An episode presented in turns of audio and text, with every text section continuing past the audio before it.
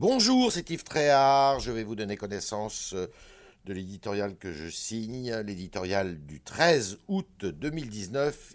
Il s'intitule Réinventer la droite. Le suspense est faible, mais l'enjeu est grand. Le Parti des Républicains ne peut se permettre de rater l'élection de son nouveau président en octobre. Depuis 2012, il va d'échec électoral en échec électoral sur fond de règlement de compte, d'affaires judiciaires et de coups de barre programmatiques. La faute à ses chefs qui n'ont pas euh, su se renouveler dans leurs pratiques, leurs discours et leurs idées. Contrairement à une idée reçue, la droite n'est pas morte.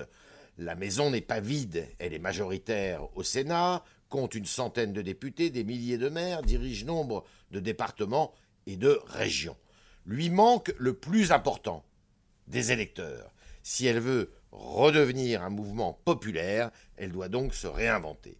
À elle de trouver les bons arguments pour persuader le pays que la seule opposition à Emmanuel Macron n'est pas le rassemblement national. L'espace existe. Une troisième voie est possible. Bien qu'il séduise une partie de la droite, le président de la République est à la peine dans la France de l'arrière-pays, celle qui n'arrive pas à boucler ses fins de mois, redoute la mondialisation. Quant à Marine Le Pen, sa fermeté affichée sur les sujets régaliens ne fait pas oublier la fragilité de son offre économique, aussi irréaliste qu'aléatoire. Le vainqueur des trois candidats déclarés au trône des républicains devra vite s'atteler à la tâche. Les municipales se profilent en mars. Elles seront un baromètre implacable. Pour réussir, il devra dépasser les querelles de boutique, tendre la main à toutes les bonnes volontés, renouer avec tous ceux, anciens dirigeants et sympathisants, qui ont claqué la porte ces dernières années.